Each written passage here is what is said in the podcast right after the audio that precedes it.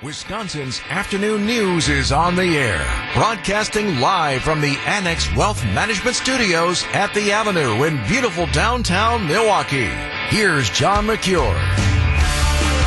All right, on a Brewers Victory Wednesday, Sandy Maxx is here. Greg Matzek's at the ballpark. Debbie Lazaga is here, and Adam Roberts is producing the show. Today's one of those days that uh, is an important day to just recognize, pause a moment for where we are as a nation and the sacrifices that some people make. It is Gold Star Spouses Day. This is a day set aside to honor the spouses and their families that have lost a loved one in the military, someone who died serving our country. So that's what we do today. I find on this day myself thinking about Michelle Witmer, who is 20 years old and she and her two sisters, including her twin, were both serving in a military unit in Baghdad in 2004. Together, the three sisters were there in a unit together serving, and Michelle Witmer went out on a night patrol to protect an Iraqi police station. Um, her patrol was overrun, and she was killed. And her two sisters were still there in country, and they came home and they were allowed to serve out the rest of their service here stateside. But I find myself thinking on this day where we recognize the spouses of fallen military leaders and other family members, I find myself thinking about her dad, John Witmer, her mom, Lori Witmer, twin sister Charity, her older sister Rachel, and all of those that make the sacrifice and the families that are left behind because it's so tough for them. And I've met and talked to many of them over the last few years. And they're left here to pick up the pieces, to raise families, to carry on very difficult situation, an important day that we recognize those devastating folks. loss, yet also kind of balanced out by this great sense of pride. You know, mm-hmm. you have to be proud of your children, your spouse who take on this duty and then wind up giving the ultimate sacrifice. Certainly doesn't make the grieving process easier, but um, we talked with Brandon Snide earlier, who you hear on Wisconsin's Morning News reporting sports. He also produces Steve Scafidi show. Well, Brandon is a veteran of the Army including he served in Iraq and Afghanistan. And we asked his perspective on the kind of support that he has seen that exists for Gold Star spouses. The VA does a great job, right? They do a great job of, of getting spouses the help that they need. Each state's a little bit different. Wisconsin's really good with setting up the, the family with certain benefits, like whether it be medical or, or school benefits and stuff like that. So, you know, federal and state government has, has, has stepped up and, and helped out in many ways. And Wisconsin Department of Veterans Affairs, that's where you can turn for help as a Gold Star family member and many other types of assistance and support for veterans and their families. Yeah, and the VA does a great job here. There's no doubt about that. So on this day, when we think about the Brewers and we think about the election from yesterday and all that stuff, um, if you're a prayerful person, I'll do this. Take a moment and just pray for those people who have lost a family member, have lost a loved one, are now living after someone made the ultimate sacrifice wearing the flag on their shoulder and fighting under the stars and stripes for our country somewhere around the world or here in America. Just a, a prayer of thought for those folks because this is a tough, tough day for sure. It is 414 at WTMJ. Got an interesting story up next a guy with an iPhone situation that's leading strangers to knock on his door in the middle of the night. It's something that we can all relate to. Wait until you hear this story. That's up next, right after traffic and weather on WTMJ.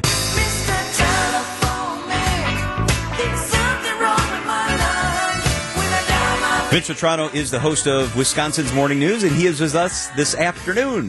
Hello, Vinny. How you doing? Do you use the uh, Find My iPhone app? Is that a thing that Oh yeah, sure. Yes. Unfortunately, I now, have to your use girl, occasionally. Your girls are older than my kids, so did they have? Yeah, they did, and they still do. And we have this discussion, of course. Yeah, my girls live far away, but yeah, absolutely. They're and we're all iPhone family. Yeah. Okay. So so if you have the Find My Phone app, then you can literally see where your phone is or where the phone yes. of your family members where are. it physically useful, is. Useful in so many ways, not the least of which is if you lose your phone or you get it stolen. For example, Greg Matzek in London. Yep. what? Yeah. Was it a bike swiped. or a scooter? A dude on a bike drove by and snatched it out of his hand. Snatched the phone right out of his hand. Right as he was taking a picture of uh-huh. a bunch of uh-huh. fans. Yeah. And so he eventually went to he had a computer and I think logged on and did the Find My iPhone and yep. he knew where it was. See it, it in motion. It was at a sketchy house somewhere in London. Mm. So he had to go through the thought process of, am I going to go like try to get this or whatever? Which I said in, in retrospect, I'm glad he didn't 'Cause I'm Yeah. like, dude, you don't know what you're walking into at somebody's house, especially Drug if it got house, stolen. uh, Yeah. Anything, In yeah. a foreign country in another neighborhood? Yeah. kind of the ship had already sailed. He had a new phone at that point and whatever. Well, interesting. There's this guy in Texas. His name is Scott Schuster, and a number of people have been coming to Scott Schuster's home at all hours of the night, banging on the door, demanding he come to the door because they have lost or had their phone stolen, and they are doing the Find My iPhone, and it's pinging his address. What? How? Repeatedly. Different people? Like this is happening people. frequently? More than a dozen times. Oh, my gosh. Over the last several What? years. He says every couple of months there's another knock on the door and it's somebody demanding that he come to the door because they are sure he's got their phone. Because if Oh, you've lost your phone, you're not happy. Right. Period. Even if you're- you misplaced it or if it got stolen, you're not happy.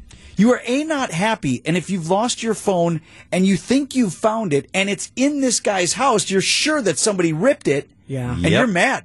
And he's the guy. Yeah. You're ready to punch And him it's in old nose. Scott Schuster there in Richmond, Oh. Texas, suburban Houston. How's this happening? He doesn't What? know. He's actually, according to ABC 13, which did the story down there, they had like their consumer reporter, 13 on your side or something like that. I don't know. She's, she's, she's on Scott Schuster's side. She's trying to get to the bottom of it. Schuster is in software development. She mentioned in her story that he has like a theory on how this is all playing out, but he's not exactly sure. And you know who can't help him? Apple. Really? Who has the bug in their system that keeps sending people to his house? You would think easy enough to fix, right? Yeah. There's something wrong here. There's a glitch in the system. Something is going on. He showed this reporter multiple contacts that he's had with Apple. Yep. Uh, instant messaging. Um, he's filed a, I don't know what, a report Because you them. can't get a person. You, do you Yeah, have to right. go talk to an Apple genius at the store and just try to get a person? But they can't help him? They have not been able to solve this? heretofore, He's been trying for a year to try to get Apple to fix this, and they, they can't or won't. People Wow. keep showing up, and the guy, like, it's a little bit funny, but it's not so much in that he's got young kids at the house too. He says hmm. kids sometimes are afraid to go to sleep because these irate. Oh, people are gosh. showing up. And just think of what people are capable of right now, right? Yep. And Yep. on the flip Yep. side, if you think there's somebody in there who's got your stuff, you're mad. So he's worried that someone might turn violent on him. Break into his house? The authorities don't know what to do with it because they're like, well, what do you want us to do? Like, be- yeah, she had one video of this lady, uh, well, I'm about to call the police. I'm going to call the police. I'm sure he's like, fine, let's get him over here. 'Cause Yeah, I ain't got your exactly, phone. yeah. Oh, That's That is terrible. brutal. Because the person at the door is not going to be particularly rational. So like, if you're the, the homeowner, if you're Scott Schuster, no, really, I don't Right. have it. Like, what are you going to say? That doesn't Come in make my sense. house? Yeah, it's Right. That doesn't make sense gonna me. That It says person? right here, Right. this is where my phone is. And then he says, "Watch this." Action 13 report. That's right. Wow. Now at least he has some credibility. Like that's a rough story. You want to hear another fun cell phone story? Uh, Your show. This sure. is- this is can I fun. can I stay for a story? So, 50 years ago, the first cell phone call is made. The very No. first cell phone call. So, here's what's happening. AT&T, Motorola, remember Motorola, the Yeah. Razr. Motorola and AT&T competing to be the first cell phone company that can make this work. And they know it's going to happen. It's kind of like going to the moon. It's going to happen. Who's going to get there first? Well, the guy in charge for Motorola is a guy named Marty Cooper. He's developing the phone. He's getting close. He's become colleagues and competitors with the guy at AT&T. A guy named Joel Engel. Well, guess what? Like One his day- counterpart over his there? counterpart. You know, mm-hmm. like the opposing managers Sure, of a football team. And they're both trying to win. They're both trying to get there. Well, guess what? Joel at AT and T is sitting at his desk on this day 50 years ago, and Marty Cooper rings his phone. Joel answers the phone. Joel AT and T. Hey, Marty Cooper here. Guess what? I'm on a cell phone. No. I did it. I'm standing on Fifth Avenue. I'm talking to you through a cell phone. Guess who won? How you doing, Joel? He called dude. Yeah, didn't call his wife, didn't call his mom, didn't call his colleagues. He called Joel, the competitor Just to at troll him? AT&T. Yeah. Just to wave the ring in his face. Yep. You see right? How you doing? I'm on a cell Yeah. phone. Remember when people used to go first and run away? Yeah, yeah, Like, That's what you did in 1973. You just went Yep. right for the throat. Marty should have yelled scoreboard. yeah, and hung up the phone. By the way, they've caught up with both these guys this week who are now in their 90s. Marty Cooper says, ah, "Of course I remember that call. That was great. I, I made the first call." Joel Engel at AT&T has no memory at all of this. He says, Yeah, "I he don't remember does. that." yeah, he does. Isn't that insane? Well, I want to believe it's true. Yeah, me too. Let's just go with I like it better. Vince Vitrano is the host of Wisconsin's Morning News. Always good to have you with us. You Thanks, bet, buddy. guys. How about that? So you're just minding your own business, and uh, people are knocking on your door. uh, shows that my phone is in here. No, not really. Nope. Over and over and over. We'll have to try and follow that and see if he can get resolution. Yeah. How does this play out? Now that it's gotten publicity, there has to be some sort of resolution, right? And that's doesn't almost always the way to do it, somebody yeah. Do something. Because, and I, I was mentioning to you and Vince, it's, I want a person. How hard is it to get a person? There's only so many times you can shout operator Right. into your phone. Right. That's right. difficult. Which, by the way, always cracks my wife up because anytime I call any customer service, you know, you start the thing and I just go, operator, operator, operator. and it takes forever sometimes to get through that, that voice tree or whatever it's called, but I'm so impatient. and you can't even say it nicely. You know, No. you could just say it nicely, but Operator, please. please, operator. You're right, but it always comes out as operator. so, Operator. so Scotty Schuster will have to keep an eye on him in Texas Yeah. and see if he gets that resolved. I think Vince will probably be following this. Yeah, I think you're right. He's on the All right. he'll he Yeah. follows things through, whether it's deodorant or you know. Vince will be our guy on this one. Afternoon news on WTMJ. I've grown tired of traveling alone. Tired Time for Travel Wisconsin on Wisconsin's Afternoon News, sponsored by TravelWisconsin.com. Oh, I'm so excited to welcome in our friend. She is Anne Sayers, the travel secretary. Anne, hello. Hi, team. How are we doing? Doing excellent. And April's a great time of year to get out and about in our state, isn't it? We have a bunch of fun festivals coming up. Everything from alpacas to grilled cheese. You have my attention with the fuzzy buddies. We'll get there though. We'll get there. Can we start with art though that makes us feel like it's springtime and unexpected? yes, this one is so cool. So when you're picturing springtime, your mind might immediately go to those gorgeous scenes of blooming flowers. And that's the imagery that you can also see at the Milwaukee Art Museum's Art in Bloom. This annual event will feature 27 intricately, emphasis on intricately, designed floral arrays in the museum's galleries. Regional florists arrange the flowers, the plants, and the artwork into this one-of-a-kind exhibit, and they compete for the judges and People's Choice Awards. The creations are going to be on display April 20th through the 23rd. The event is actually very popular, so you will want to purchase some tickets ahead of time. And additionally, Art in Bloom has an indoor garden and live music inside the museum soaring Windhover Hall. And you can also shop for springtime accessories, decor, and more at the museum. I love a museum gift shop. Oh, that is so fun. Let's talk world class jazz in Eau Claire. Yes, the Eau Claire Jazz Festival. This is a tremendous opportunity to take in some unparalleled entertainment. The festival is a very long running tradition. It's celebrating its 57th anniversary this spring. And on the nights of April 21st and 22nd, you can enjoy a series of concerts at the exceptional Pablo Center at the Confluence. Internationally acclaimed jazz artist Arturo O'Farrill and James Morrison will be performing along with the best of the best in regional jazz students. You're not going to miss the Jazz Crawl that's happening Friday, April 21st.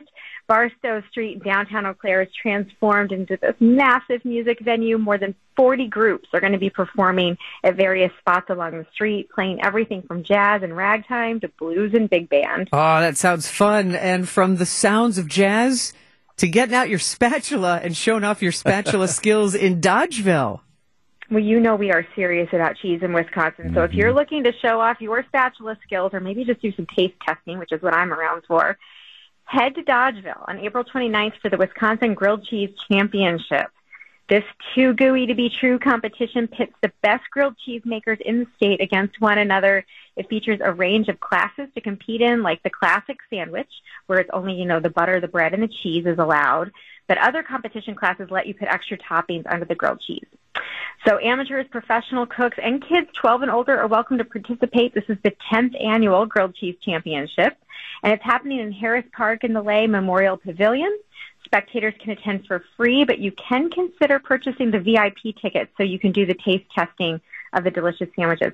At the end of the day, there is one unifying thing of all competitors, spectators, and of course sandwiches, the real Wisconsin cheese being celebrated. Ooh, I like that a lot. And I like alpacas, I think. Let's Yes, talk you do. alpacas in Madison. Tell us what's going on. Okay, John, if you're feeling fleecy, head to the Wisconsin Alpaca and Fiber Fest. That's in Madison. They have been canceled the last two years, but the festival is returning this year to Alliant Energy Center in late April. It's merging now with the Great Midwest Alpaca Festival for a double show of fun, April 29th and 30th. There will be more than 300 alpacas competing for the premier livestock show. The festival is free and open to the public to attend. It starts at 8 a.m. each day. And in addition to the fleece show, visitors can check out the fiber arts contest, fiber classes, and seminars for those interested in learning more about alpacas. Vendors will also be selling yarn, fiber, equipment, um, and alpaca themed items along with soaps and baskets and other handcrafted goods. Anne Sayers is the travel secretary. For more information, head to travelwisconsin.com. That's so much fun, Anne. Thank you so much for always making some time for us. Absolutely. Happy Springs. Tim Sheehy is the president of the Metropolitan Milwaukee Association of Commerce. Hey, Tim, how are you? John, good to be with you and Sandy. Good to have you back here. Uh, the election yesterday, so Janet Protasiewicz easily wins a seat on the Supreme Court. There was some stuff here in the city. There was one state Senate contest. Uh, high overview, takeaways you have from the election and what went down yesterday. So, my takeaways are that candidates matter and elections matter. And we saw an unprecedented amount of money coming in from outstate, but that seems to be, you know, the course of where elections are going. The turnout was higher, but at the end of the day, um, there's no crying in baseball. And you congratulate the winners, pat the losers for running, and, and you move on. And I think obviously the big races that have a big impact were the statewide Supreme Court race, the 8th Senate District, uh, which puts the Republicans in stronger control in the Senate, but that seats up again in two years. And then, kind of unnoticed by everybody, were the four seats on the Mount Pleasant board. Uh, where there were four incumbents running against four, let's call them anti-Foxconn candidates, and all four incumbents won.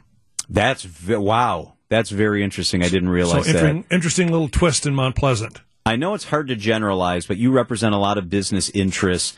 How does business feel, or what do they think about when they think about what happened in the Supreme Court race? Well, you know, I think businesses want stability. Um, and, you know, there aren't a lot of business cases. There are some that get to the state Supreme Court. So I- think, like anything else, they want stability and an assurance that people are going to enforce the laws on the books.